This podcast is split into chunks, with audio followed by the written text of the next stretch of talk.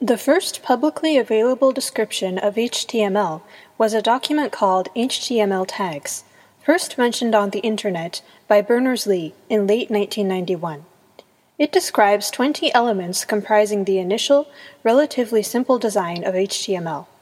Except for the hyperlink tag, these were strongly influenced by SGML Guide, an in-house SGML-based documentation format at CERN. Thirteen of these elements still exist in HTML4. HTML is a markup language that web browsers use to interpret and compose text, images, and other material into visual or audible web pages. Default characteristics for every item of HTML markup are defined in the browser, and these characteristics can be altered or enhanced by the web page designer's additional use of CSS.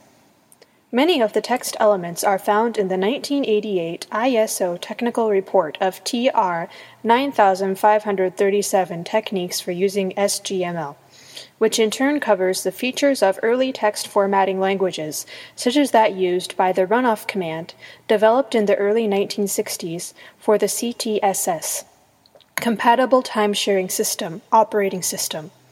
These formatting commands were derived from the commands used by typesetters to manually format documents.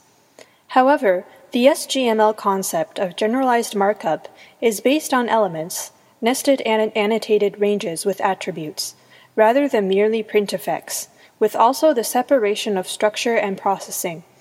HTML has been progressively moved in this direction with CSS.